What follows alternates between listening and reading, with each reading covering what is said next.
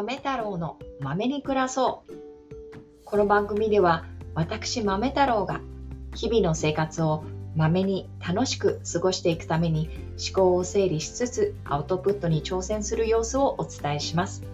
あわよくばこれを聞いている方にも楽しい気分になっていただけたらいいなと思っております。よろしければお付き合いください。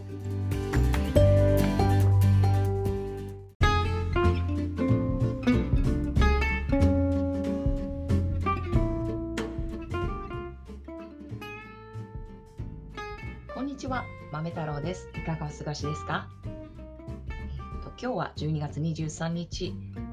水曜日。もう水曜日。なんかですね、先週末、金曜日からですね、から、なんだろう、この疾走感あふれるグルーブで、その日々が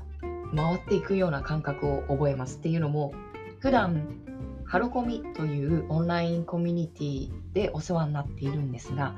そちらでもう先週の金曜日から、もうつい昨日もそうだったんですが、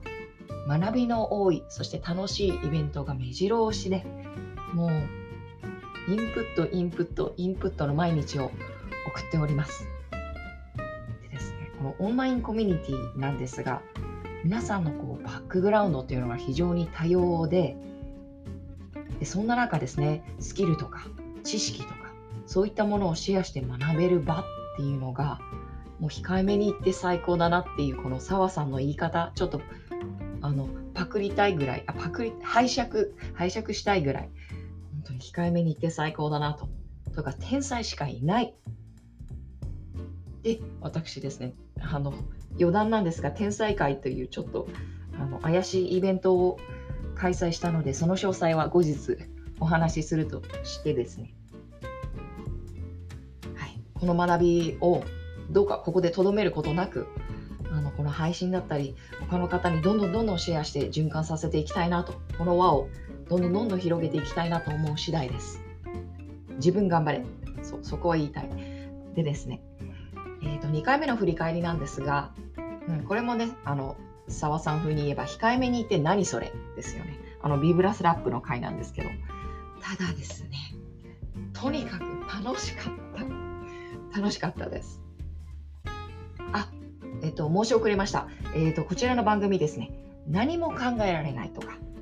考えたくない時に、あの、お聞きいただければ非常にありがたいと思います。でですね、今回は、あの初回の放送でちらっと留学の話をさせていただいたのであの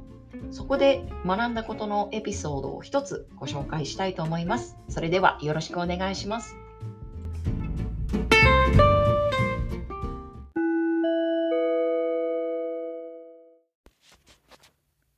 ここで言う澤さんというのは澤まどかさん。プレゼンの神で、 Voicy のパーソナリティとしても大変有名なビジネスパーソンです。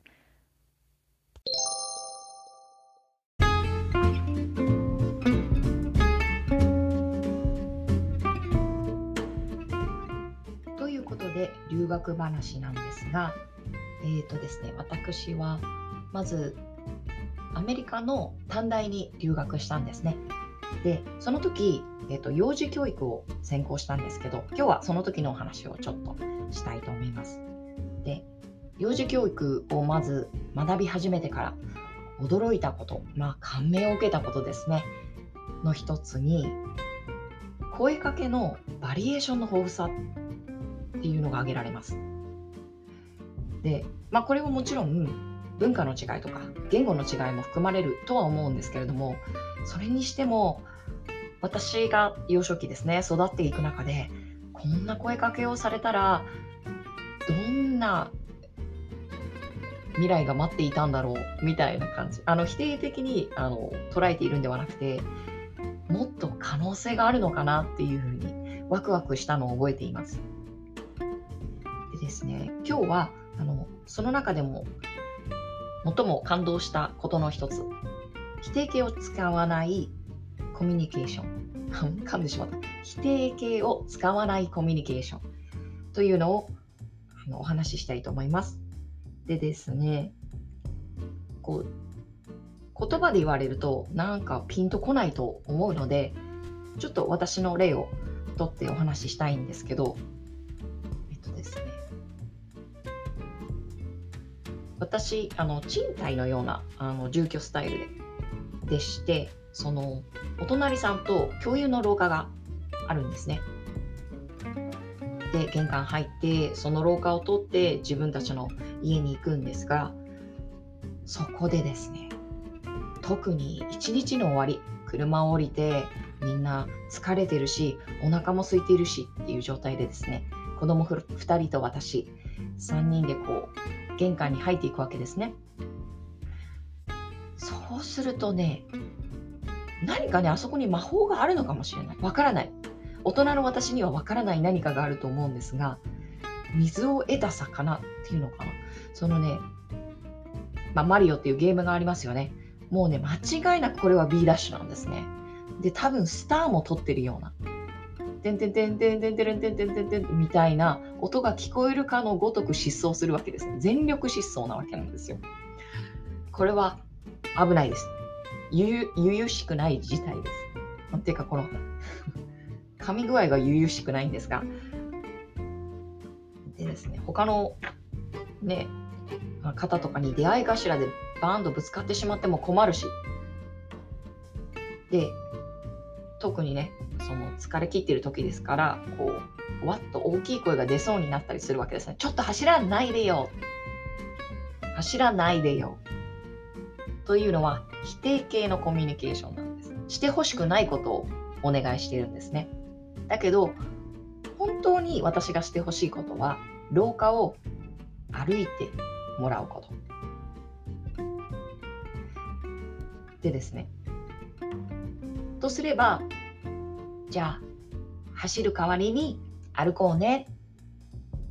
とかだと思うんですけどこれ言ってみたんですけどここがちょっとこう難儀なところで息子に関しては分かったって言うんだけどそのままスピードをそれほど落とさずちょっと歩くような手を手で進んでいくわけです。なので走ってるんだか歩いてるんだか一見よくわからない状態もうねこれで競歩の大会だったら間違いなく失格なんですよだけど彼はだって歩いてるもんっていう大義名分があるわけですねでこれも悠々しくないわけですね。じゃあどうするか。そう、どうするかなんですよ。でですね、そちらがそうやって反則を犯すんであれば、こちらも目には目をじゃない、歯村美法典ではないですけど、ってことになってきちゃう。それは良くないんですけど、本当は良くないんだけど、私はこう言いました、ある日。あなたは日本人。ということは、そのうち忍者になるんだと。そういう宿命なんだと。だとしたら、忍者の基本中の基本である忍び足を習得しなければならない。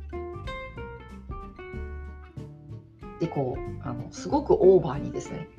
なんていうのかな、ムーンウォークが前進してるっていうか、うん、説明が難しいですね。だけど、こう、すり足じゃないけど、すごく大きな動きで、あの静かに歩くっていうことを見せるわけですね。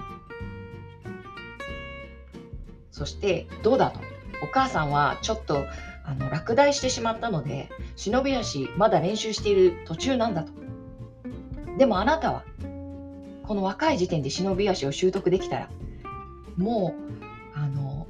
ミュータント・タートルズみたいなかっこいい忍者になれるかもしれない。で今気づいたんですけどあのミュータント・タートルズってアメリカ人なんですけどまあいいとしてと言って。そしたらですねミュートミュータント・タートルズってヒーローじゃないって言ったら目がランランと輝き出しましてそこからですね忍び足っていうのがちょっと定着しましてでいいところはまあ彼もまだ4歳で体が発達段階にあるのであのこうさっきみたいな反則行為っていうのができないんです。忍び足になるともう歩くしかない。なのでおのずと速度が急激に落ちるんですね。でさらに足音もあまりしない。我ながらいい解決策だったんじゃないのかと思ったりするんですね。自画自画自賛なんですけど。ということで、B ダッシュは忍び足ですです。すいません。あの、前回からのあのビブラスラップを引きずりながらお送りしました。あのここまでお聴きいただきどうもありがとうございます。これを聞いているあなたがあの素晴らしい一日を送れますように。では、また。